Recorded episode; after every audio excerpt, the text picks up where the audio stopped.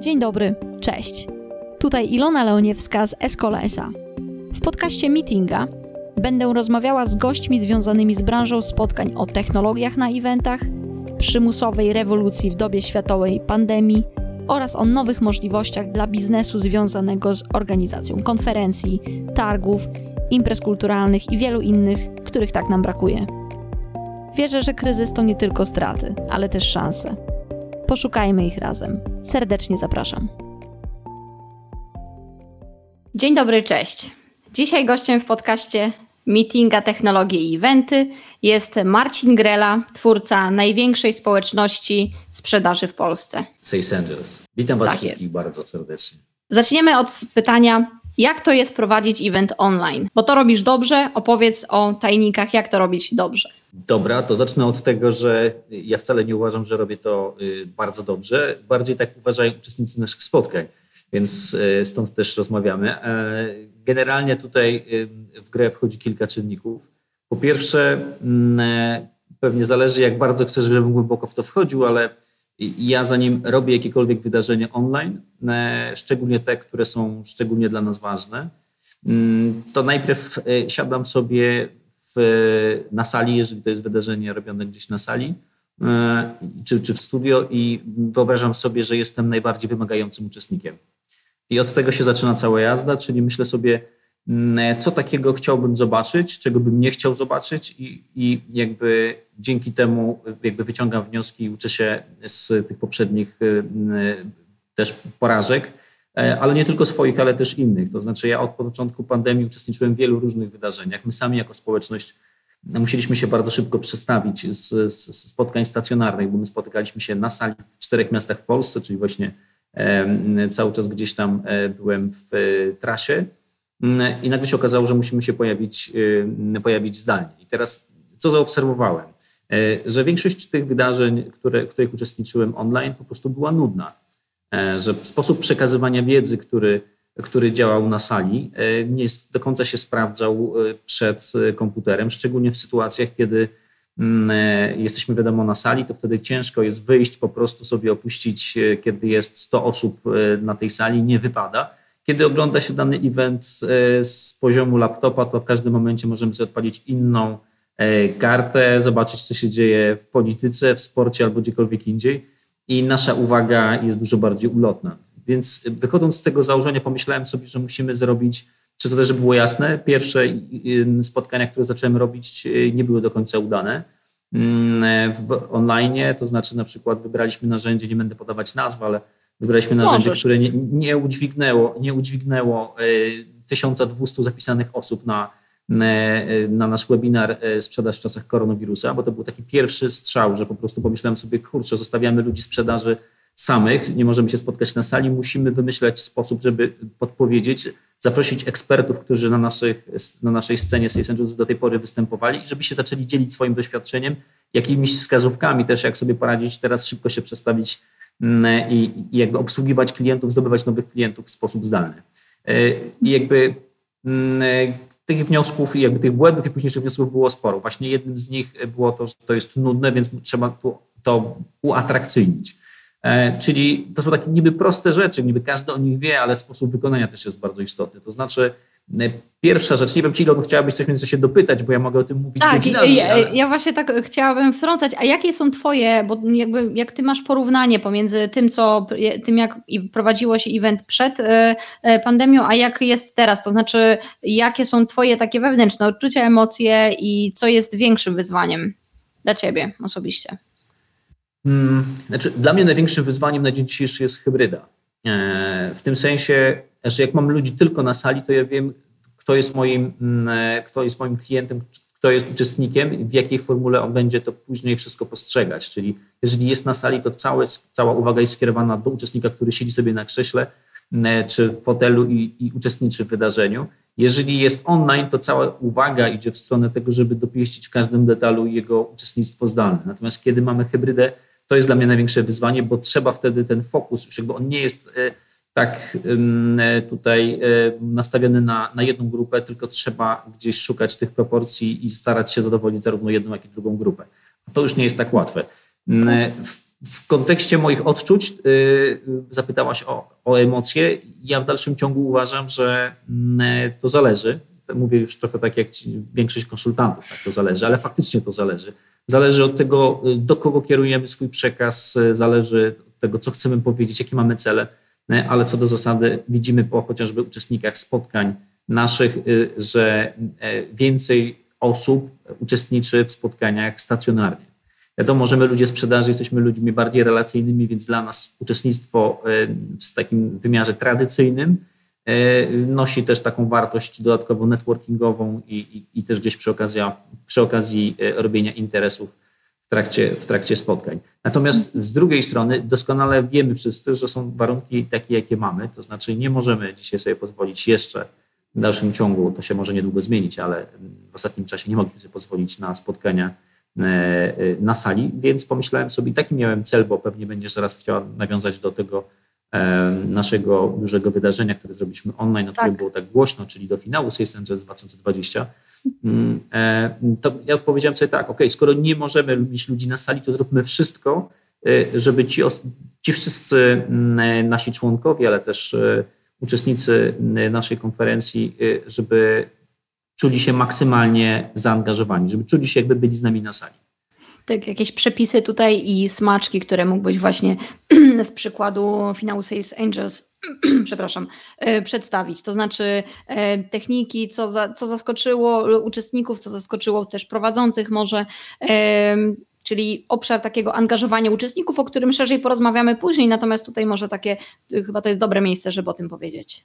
Tak, znaczy na pewno sprawdziło się studio. E, to znaczy Eksperci występują na głównej scenie. Scena główna jest merytoryczna, na niej jest przekaz jakby tutaj podstawowych jakby informacji, jakby przekaz tej eksperckości ze strony zaproszonych prelegentów. Natomiast e, to, na czym mi szczególnie zależało, to, to, to sytuacja, w której ekspert schodzi ze sceny e, i e, wtedy mm, ma możliwość kontaktu z, jakby z uczestnikami, z ich pytaniami, zderzenia się z jakimiś pytaniami, które wrzucają w tym czasie na, na czat. Czyli w trakcie wystąpienia oczywiście czat jest dzisiaj czymś zupełnie podstawowym, natomiast bardzo często e, ten czat staje się e, po prostu gdzieś tam trochę jakimś takim bytem obok, ludzie zadają pytania, później nic się z nimi nie dzieje. Więc nie chciałem konferencji, na której po prostu eksperci zejdą ze sceny i na tym się skończy, tylko wprowadziliśmy coś takiego jak Studio Sales Centers, które polegało na tym, że po każdym wystąpieniu eksperta, później ekspert przychodził do studia, gdzie czekały dwie osoby Mm, e, przygotowane prze, przez nas jakby do tego, żeby odpowiednio zbierać najciekawsze pytania z czatu, zadawać ekspertom, ale to studio miało też wymiar mm, nie tylko stricte merytoryczny, ale też trochę takiego, taki nieco bardziej lifestyle'owy. Tam było miejsce na żarty, na to, żeby to było zabawne, śmieszne, czasem nieoczywiste. I, i, I, to ludziom się bardzo spodobało, że to nie, było taka, nie była taka spinka, więc jakby na pewno to, co się sprawdziło, to studio. Wspomniałem już o czacie. Oczywiście y, czat jest dzisiaj takim, y, taką bazą, ale też chodzi o to, żeby ten czat odpowiednio, jakby osoby na czacie odpowiednio też y, nawet nie tyle moderować, ile angażować i zachęcać też z poziomu sceny, mm, bo jakby sami uczestnicy, to też warto powiedzieć, sami uczestnicy, jeżeli chodzi o prelegentów, byli w studio na dużej scenie, a, a wszyscy uczestnicy po stronie jakby mm, widzów byli, byli online. Mhm. To, co się sprawdziło i coś, co, co wydaje mi się, że też było dużym zaskoczeniem i sprawiało, że wiele osób chciało czekać do końca e, całej konferencji, która była całodniową konferencją, to też warto sobie zaznaczyć, e, że, że często słyszę, że takie eventy online nowe powinny być krótkie, dwu, trzy godziny, a nasza coroczna formuła zakłada, że to jest całodzienne. E, więc wiedziałem, że musimy zrobić coś, co sprawi, że ludzie będą chcieli czekać do końca. I, I, to, co zastosowaliśmy, mm, to y, nazwaliśmy to trochę tak y, umownie pytania od celebrytów. Czyli po każdym wystąpieniu eksperta, kiedy, kiedy kończył, e, zanim szedł jeszcze ze sceny, dostawał pytanie nagrane wcześniej w formie wideo przez kogoś znanego. E, I weźmy jako przykład eksperta, który dostał najwyższą ocenę w zeszłym roku właśnie na naszych spotkaniach, czyli Szymona Negacza. Szymon Negacz, firma Selwa, jest bardzo dobry ekspert w, w świecie sprzedaży. Szymon, kiedy skończył, dostał pytanie od Adriana Gorzyckiego z, z kanału Przygody Przedsiębiorców które było zarazem i merytoryczne, i z drugiej strony bardzo zabawne. I, i to sprawiało, że tego typu pytania na, na, na koniec wystąpień, że po pierwsze eksperci, y, mm, nawet jeżeli by świetnie przygotowani, to nie, to nie wiedzieli, jakie będzie pytanie i to sprawiało, że był jakiś moment zaskoczenia, emocji, więc y, to było dla, ciekawe dla widza, mhm. ale z drugiej strony dla, jakby dla widzów też to było ciekawe, bo zastanawiali się, kto będzie kolejny. E, kto po kolejnym wystąpieniu e, się pojawi. Więc e, to był też bardzo ciekawy, mhm. Uważam, zabieg, który sprawił, że osoby czekały. Nie mówię o takich kwestiach prostych, jak na przykład konkursy, czyli na początku ogłaszamy konkurs na aktywność, czyli najbardziej, mm, ale też nie chodzi o ilość pytań, ale na czacie, ale też o jakość tych pytań.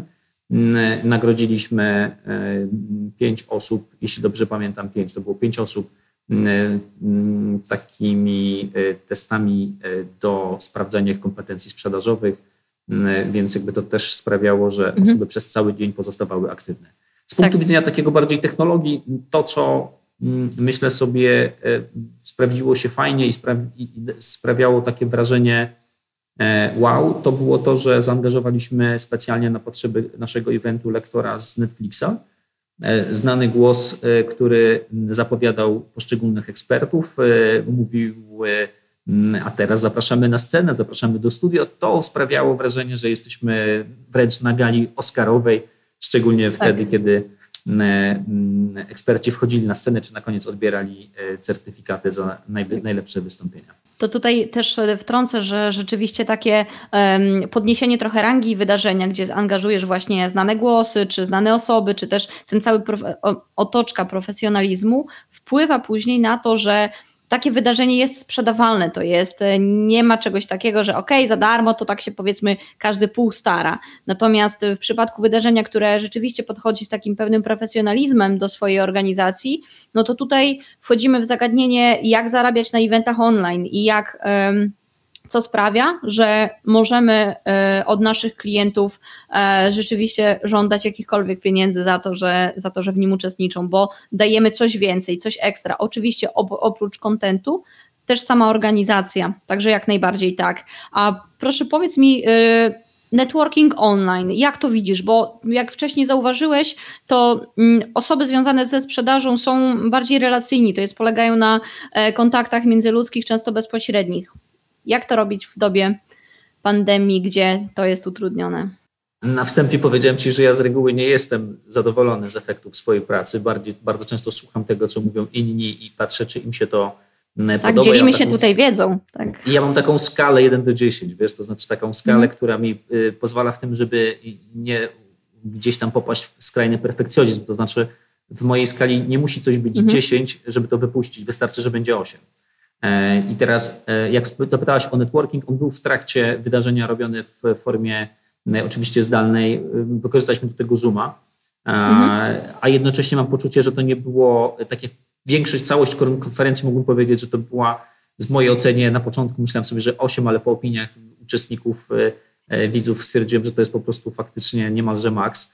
Mhm. Niektórzy mówili, że to jest 11 na 10, że najlepszy tak. event online, w, jak, jaki był. Natomiast sam networking uważam, że nie, może być jeszcze lepszy. To znaczy, my tutaj korzystaliśmy z, z dwóch narzędzi, bo transmisję online robiliśmy, e, jakość, jakby całość transmisji się odbywała na transmisję online, a, a jednocześnie nie mieliśmy tam opcji takiego networkingu, więc zrobiliśmy to na oddzielnej aplikacji, czyli właśnie y, w y, Zoomie co mhm. już widzę, że też ma swoje ograniczenia w postaci chociażby tego, że trzeba było wyjść z jednego miejsca, zalogować się w innym miejscu.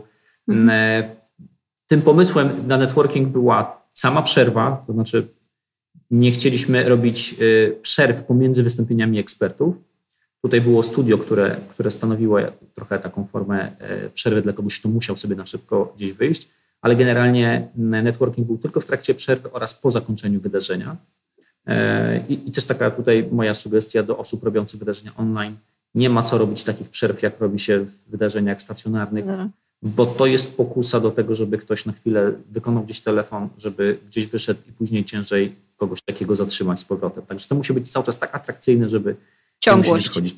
Także wracając tak. do, do, tematu networkingu online, e, zrobiliśmy go na Zoomie, zrobiliśmy go poprzez wysłanie e, linku e, do pokoi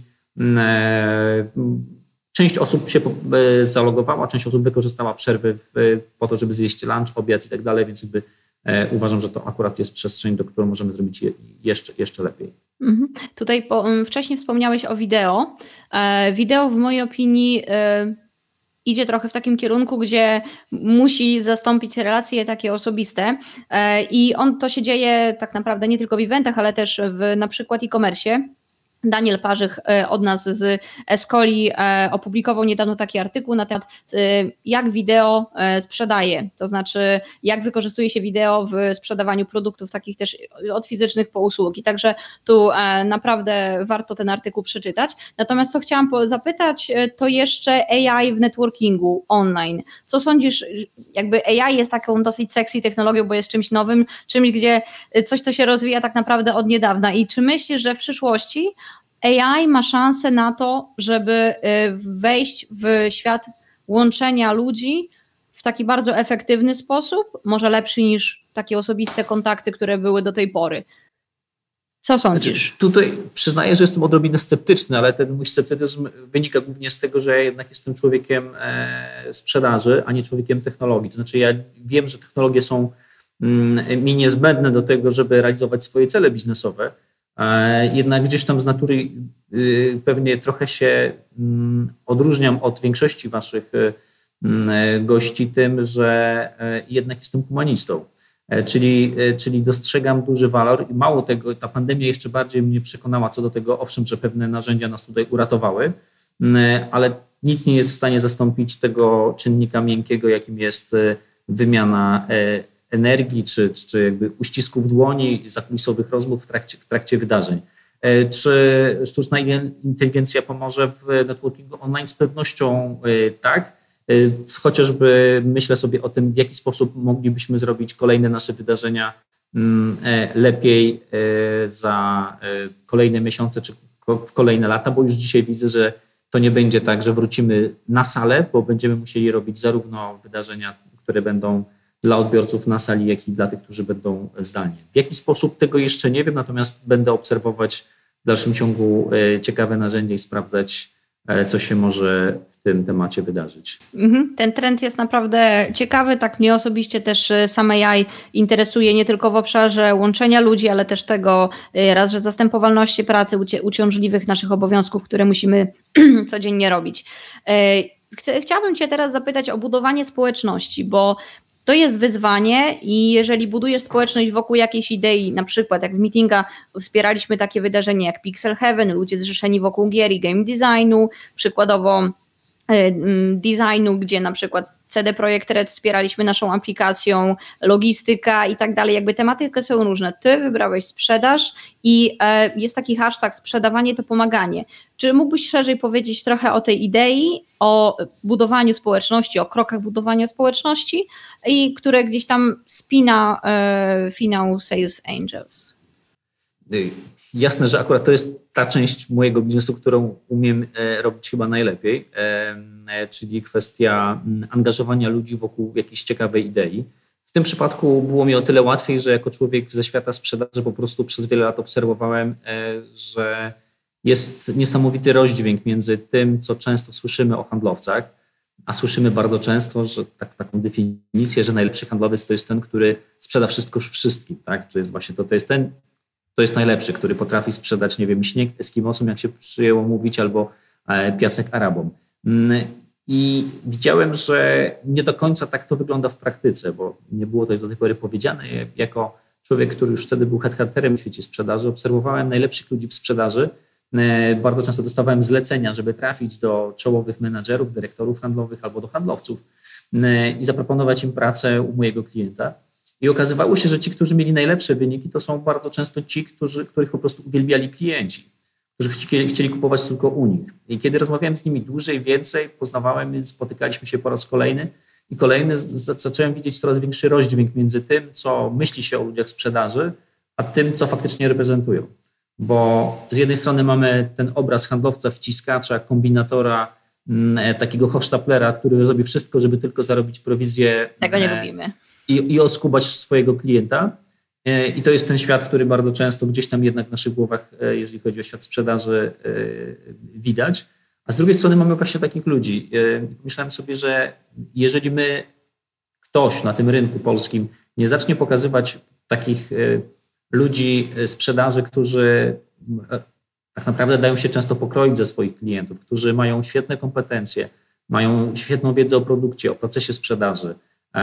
Takich, którzy myślą o tym, żeby pomóc faktycznie swojemu klientowi, zwiększyć jego biznes, nie wiem, z, obniżyć jego koszty albo zwiększyć przychody, mm, e, to po prostu zginiemy jako, e, jako część tego biznesu, e, jako, jako taki dział, który przestanie być za chwilę w ogóle potrzebny w organizacjach, bo, bo ludzie zaczęli kupować omijając handlowców. I stąd pomysł po pierwsze na to, żeby zacząć pokazywać, że jest inna droga, że, że z jednej strony mamy to sprzedawanie, to wciskanie, jakby znaczna część rynku, która tak podchodzi do tematu, że nieważne co sprzedajesz, jak to robić, ważne, żeby skutecznie. I pomyślałem sobie, że musimy pokazać inne, coś trochę spolaryzować jakby to y, i pokazać, że jest inna droga, że można pokazywać ludziom mm, w świecie sprzedaży, że sprzedawanie może być pomaganiem Mhm. Że musi, musimy nabywać kompetencje, zdobywać wiedzę, rozwijać swoje umiejętności po to, żeby realnie być faktycznie potrzebnymi naszym klientom. I jakby stąd się zaczęło od tej idei, a później, a później coraz więcej się okazywało, że ludzie chcą być spójni, że ludzie sprzedaży wcale nie są tacy źli, jak często ich postrzegamy. Znaczy po prostu bardzo często byli tak szkoleni, e, kiedy mhm. zobaczyliśmy jako, jako grupa zawodowa, że e, można E, podchodzić do sprzedawania w taki inny sposób, bardziej wychodząc od strony tej, tej spójności z, z tym, jak chcemy sprzedawać, z, też z tym, czego klienci nasi potrzebują, to, to nagle coraz więcej osób zaczęło uczestniczyć w naszych spotkaniach i od początku stawialiśmy na bardzo mocną merytorykę i, i żeby pokazywać, że to nie manipulacją, kombinowaniem i, i, i drogą na skróty wygrywa się klientów, i sprzedaż, tylko właśnie mocnymi kompetencjami. Dlatego to się zaczęło tak rozwijać. Mhm. No. Swoją drogą e, pomyślałam właśnie wcześniej, było pytanie o AI i tak się zaczęłam zastanawiać, na ile i kiedy odejdziemy, załóżmy, od chatbotów, które teraz stanowią taką namiastkę AI w na przykład customer service, e, jeszcze nie w samej sprzedaży. I pytanie takie jakby ciekawe zagadnienie na przyszłość do rozmyślania, czyli tutaj AI ma szansę być czymś więcej niż chatbot i czy kiedyś zastąpi takiego sprzedawcę. Nie...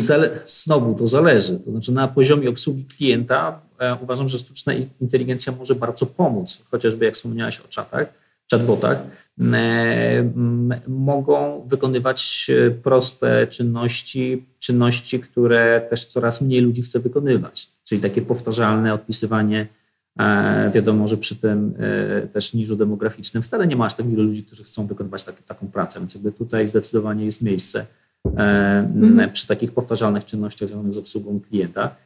Ja może osobiście sam nie przepadam za byciem obsługiwanym przez e, chatbota, natomiast jeżeli jest to, jest to też robione coraz lepiej, więc wydaje mi się, że tutaj jest zdecydowanie miejsce e, dla sztucznej inteligencji. Jeżeli chodzi zaś o handlowca, myślę, że mm, e, to jest jeszcze jakieś pewnie 5 do 10 lat, w zależności od tego, jak się to dalej będzie rozwijać. Mm, e, że faktycznie wielu handlowców na rynku przestanie być potrzebnych. Coraz bardziej się skraca jednak e, mm, proces e, po stronie, patrząc z perspektywy klienta i produktu, czyli klient, jeżeli tylko może, to omija handlowca, który nie daje wartości dodanej w procesie, więc stąd często kupi przez stronę. Tak, tutaj Wydaje mi się, że nowe technologie mogą bardzo pomóc i, i dlatego to jest znowu kolejny przykład, dlaczego sprzedawanie to pomaganie w wymiarze nie tylko takim, wiesz, e, e, czysto sloganowym, jak niektórzy mówią, że to fajny slogan, fajne hasło, ale to jest bardzo praktyczne podejście. To znaczy, jeżeli my nie damy dzisiaj wartości dodanej, to ja nie widzę powodu, dla którego klienci w tym całym procesie, dlaczego klienci mieliby z nas skorzystać. Po prostu to jest według mnie oczywiste, że klienci będą umijać handlowca. Ale jeżeli my e, przy tym nadmiarze informacji w rozmowach z klientami jesteśmy w stanie wyjść poza to, co dzisiaj sztuczna inteligencja daje, czyli być może powiedzieć o tym, z czego korzystają e, inne firmy na rynku, e, być takim realnym doradcą w biznesie klienta, co wymaga znacznie większej wiedzy o biznesie w ogóle, o, o, o rynku, o konkurencji, o, e, o dostępnych produktach, to nagle się okazuje, że jeżeli my będziemy tymi partnerami, doradcami, to mhm. dla takich osób miejsce jest. Tylko, że tutaj polega problem na tym, że to jest zupełnie, in, zupełnie inny profil handlowca niż ten, który znaliśmy do tej pory. Jasne. Bo, Okej, okay, tak. proszę kontynuuj, kontynuuj. Bo tu chciałem, chciałem tu powiedzieć, że ten profil handlowca, który znaliśmy do tej pory, to taki model, e, typ handlowca, który właśnie bardzo dużo gada, tak jak ja teraz, żeby powiedzieć jak najwięcej rzeczy w krótkim czasie, e, czyli bardzo dużo gada, e, czyli handlowca, który bardzo często nie słucha swojego klienta, nie zadaje pytań, tylko po prostu nawija non-stop. I w tym nowym modelu, kiedy mamy doradzać i, i być takim partnerem dla naszych klientów, to on się nie sprawdza. Czyli ten taki model Mm, nazwy, nazwę to taki model e, ala lata 90, tak? czyli zagadamy mhm. klienta i na pewno statystycznie któryś to kupi. Tak, poniekąd to jest dzisiaj, takie. Mm, proszę, przepraszam. Dzisiaj o wiele lepiej się po prostu sprawdza ten model, w którym jednak handlowcy są trochę bardziej introwertyczni niż wcześniej, nieco więcej słuchają, niekoniecznie e, tyle gadają, potrafią zadawać mądre, e, precyzyjne pytania. To dlatego mhm. też właśnie ten, ta, ta sprzedaż tak się dzisiaj zmienia i dlatego tak wielu ludzi, którzy kilka lat temu byli skuteczni, dzisiaj okazuje się, że się w ogóle nie nadają do tego. Bardzo często ludzie wyciągnięci z, ze świata produktowego, e, znający się na produktach, e, nie mający tych naleciałości e, z lat przeszłych, potrafią sprzedawać lepiej. Tak, tutaj bardzo fajnie porównanie y, o introwertyku i eksterwertyku. Mam takie wrażenie, że ci handlowcy, którzy opowiadają, nawijają cały czas, jaki to mamy super usługę, produkt i tak dalej, y, strzelają, jakby to powiedzieć, ślepakami. To znaczy, a nuż coś może trafi w naszego klienta, coś, co go zainteresuje, zamiast odwrócić tę sytuację i słuchać, czego on tak naprawdę potrzebuje. Więc tutaj rzeczywiście się zgadzam. A kontynuując wątek sprzedaży, jakie byś, e, mm, co byś sugerował osobom, które organizują wydarzenie e, i chcą je sprzedać? Sprzedajemy event online. Jak to robić skutecznie? Co dawać ludziom, aby rzeczywiście jakby cena odpowiadała jakości? I znowu trochę muszę nawiązać do tematu tego, co się zmieniło. To znaczy, zmieniło się to, że dzisiaj to produkt i usługa, ich jakość jest kluczowa i to jest bardzo dobra informacja. E, w dobie social mediów, wszystkiego, jakby łatwej weryfikacji wielu, wielu danych, można szybko stwierdzić, że jeżeli ktoś zrobił jeden, drugi event słabo, czyli nie dał dobrej jakości produktu, e, to nikt się nie zdziwi, jeżeli za trzecim razem e, ludzie nie będą chcieli przychodzić, bo już się po prostu wieść rozniesie po rynku, że ktoś robi słabe eventy. Więc jakby pierwszy punkt uważam, że kluczowy to jest taki, albo rób dobre wydarzenia online, albo ich po prostu nie rób wcale. E, bo jeżeli masz robić coś słabego, to, to jest to bez sensu. E, wiem, że to takie łatwo mi się teraz mówi z perspektywy osoby, która od pięciu lat organizuje spotkania, bo na początku też nie były fajne, e, ale chodzi mi o samo nastawienie. Czyli, mhm. czyli jeżeli miałbym komuś podpowiedzieć, jak ma robić teraz wydarzenia online, jeżeli ma nic ciekawego do powiedzenia, to niech nie organizuje wcale. E, a jeżeli już ma coś ciekawego do powiedzenia, to niech się zastanowi, czy to jest coś ciekawego e, dla niego, e, czy to jest coś ciekawego dla jego klientów. Bo to drugie jest tutaj kluczowe, czyli wybieranie tematów. Jeżeli już mamy, załóżmy, robić coś ciekawego, zastanówmy się, jakiego rodzaju problemy mają, nie wiem, nasi klienci i zróbmy wydarzenia, które będą odpowiadać na ich problemy.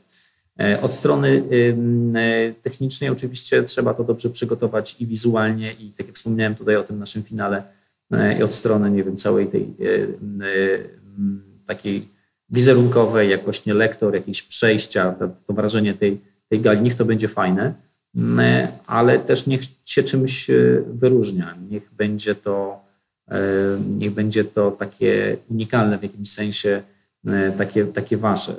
Bo jeżeli macie robić coś takiego, co będzie powieleniem tego, co już robią inni, to, też nie wiem, czy, czy jest angażować swoje środki. Nie chcę, żeby to zabrzmiało tak pesymistycznie, tylko bardziej mi chodzi o to, że Realistycznie.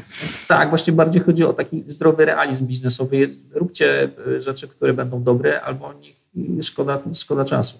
Szkoda prądu, dokładnie.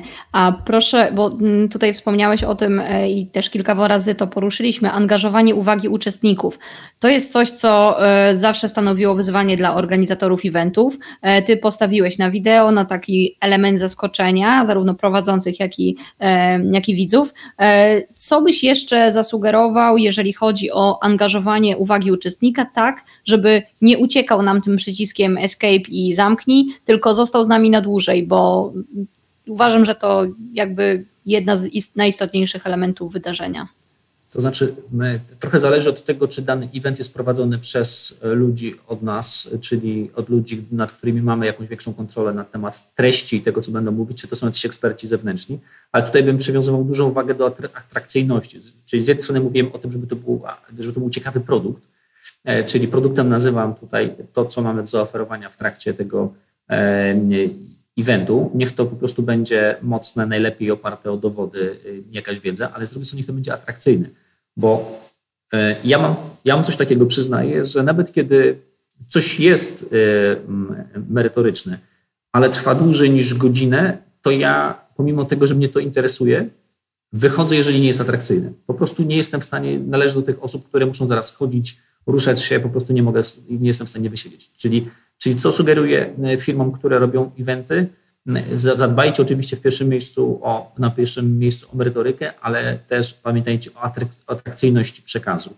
Czyli przygotujcie prelegentów, przygotujcie osoby, które będą przedstawiać dane, e, dane kwestie, mm, żeby to nie był monolog i to, jed, i to jednostajny monolog, czyli żeby to nie było tak, że ktoś po prostu mówi jednym tempem, e, bez pauz, bez pytań, bez żadnych interakcji, bo uważam, że to jest bardzo ważny punkt i to mi też e, E, e, można było bardzo dużo powiedzieć, że bardzo dużo mi dały te spotkania Sales Angels w trakcie, spot, bo my mamy te spotkania co miesiąc, a później tak, ten finał to jest co rok, czyli takie podsumowanie, ale te co, comiesięczne spotkania dwugodzinne pozwoliły mi zrozumieć, że ludzie nie wychodzą wtedy, kiedy ktoś ich słucha.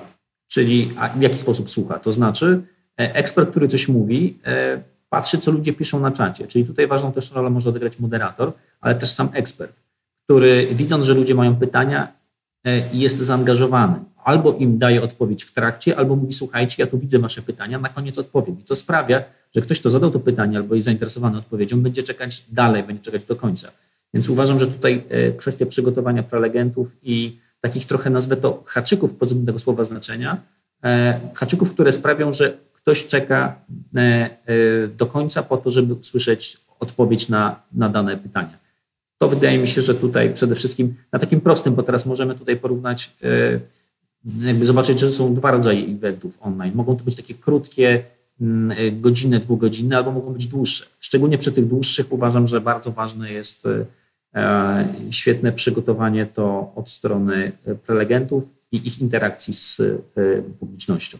Tak, tutaj ważną kwestię poruszyłeś, współpraca mm, z osobami związanymi z wydarzeniem. Przykładowo, Dlaczego niektóre aplikacje sklepowe nie mają na przykład tylu pobrań, ile ma aplikacja Rossmana czy aplikacja Żabki? Ano dlatego, że na przykład ludzie przy kasach nie są informowani o tym, że taka aplikacja istnieje.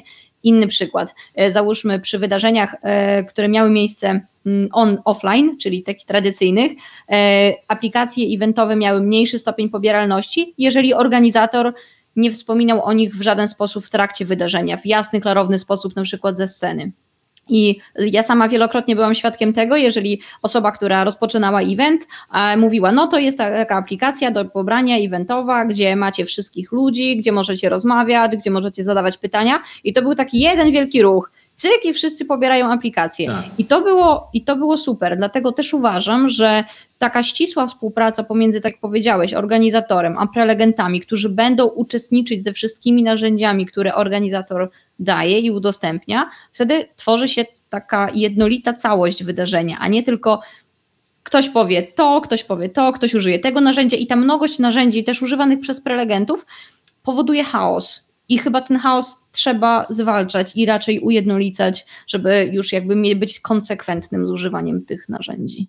Trzeba umieć nim odpowiednio zarządzić. Zgadzam się z Tobą w 100%, że tutaj to trzeba odpowiednio wcześniej zaplanować, a później też wszystkich przygotować co do tej roli, bo ja wspomniałem o Zoomie, wspomniałem o transmisji online, e, ale też tutaj warto powiedzieć, że na przykład potrzebowałem, oprócz tego, że są pewne narzędzia, potrzebowałem takiego jasnego sygnału, że konferencja się zaczyna i konferencja się kończy.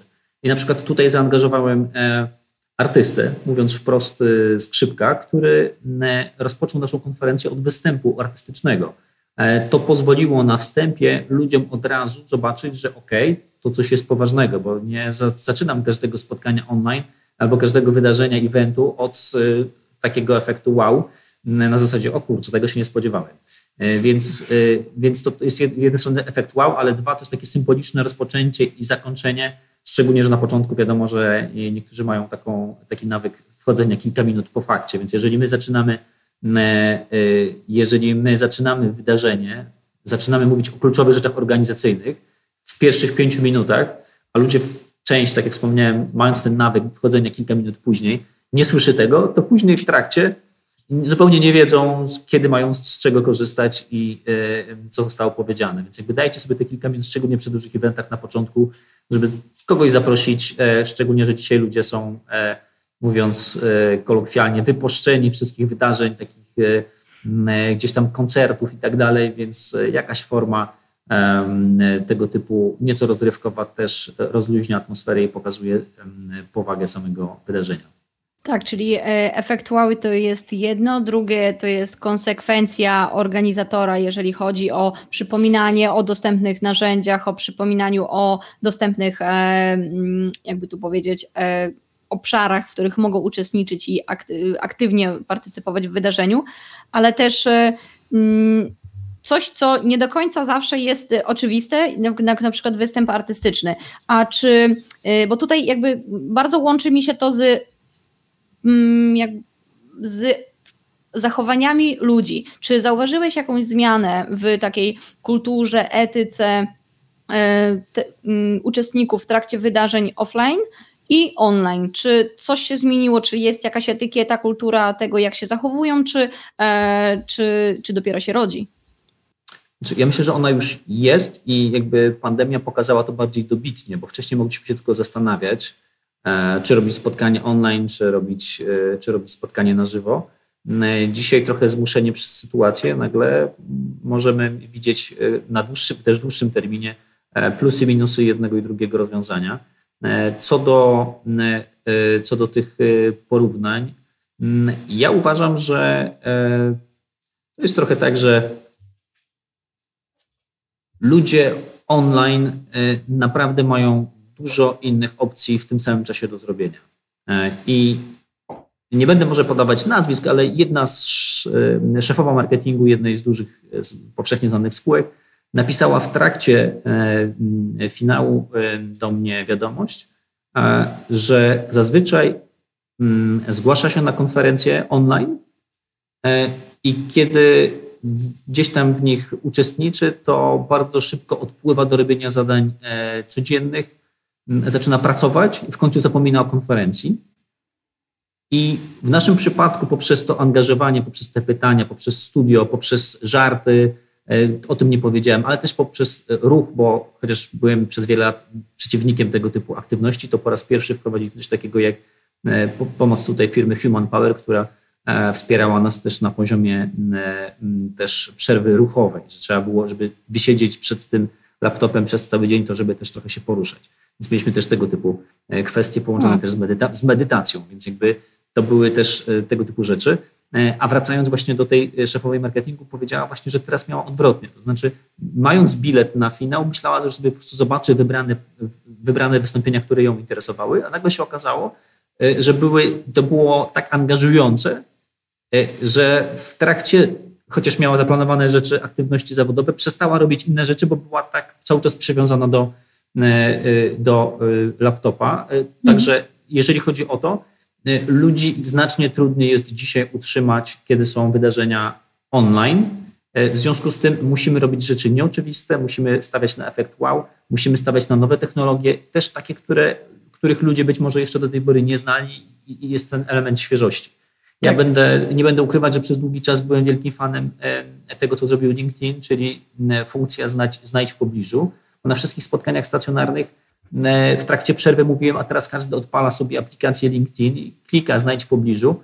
I okazywało się, że osoby, które siebie wcześniej nie znały, mogą siedząc na sali widzieć, o tutaj mam szefa sprzedaży takiej firmy, tam mam biznes development managera z innej firmy, tu branża budowlana, tam branża IT. I, i nagle osoby, które siedziały na sali no-name'owe, e, e, nagle okazywało się, że były sobie bardzo bliskie, bo mogły mieć wspólnych klientów albo wspólne interesy.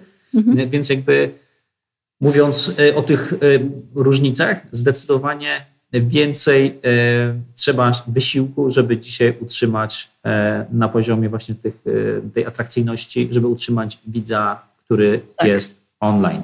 To potwierdzam. Tak, więc jakby to hmm. myślę, że jest wyzwanie dla, dla wielu firm, które organizują tak. wydarzenia, ale z drugiej strony też, bo wspomniałem o tym wcześniej, e, e, ja patrząc po liczbach uczestników, tak jak wcześniej, jeszcze przed pandemią, pamiętam, e, w lutym mieliśmy spotkanie z byłym dyrektorem sprzedaży Pracuj.pl, Radkiem Rzemło, na tych spotkaniach wtedy w czterech miastach, czyli mamy Polskę na cztery regiony podzieloną, czyli Warszawa, Poznań, Katowice i Gdańsk. Mieliśmy tam chyba ze 330 czy 350 osób w tych czterech miastach sumarycznie. I dla porównania, e, jak sobie zobaczymy teraz e, koniec roku i pandemię, e, to przy wydarzeniach online już tylko i wyłącznie, to tych uczestników mieliśmy ponad dwa razy mniej. Czyli jak dla mnie to był taki jasny sygnał, że możemy robić rzeczy nawet znacznie bardziej atrakcyjne, ale mimo wszystko i tak niektórzy są już przeciążeni wydarzeniami no tak. online. Tak. I z tym się, a propos tych zachowań, różnie spotkałem, że jeden z, z e, takich mm, e, bliskich mi członków naszej społeczności, notabene też dyrektor sprzedaży, e,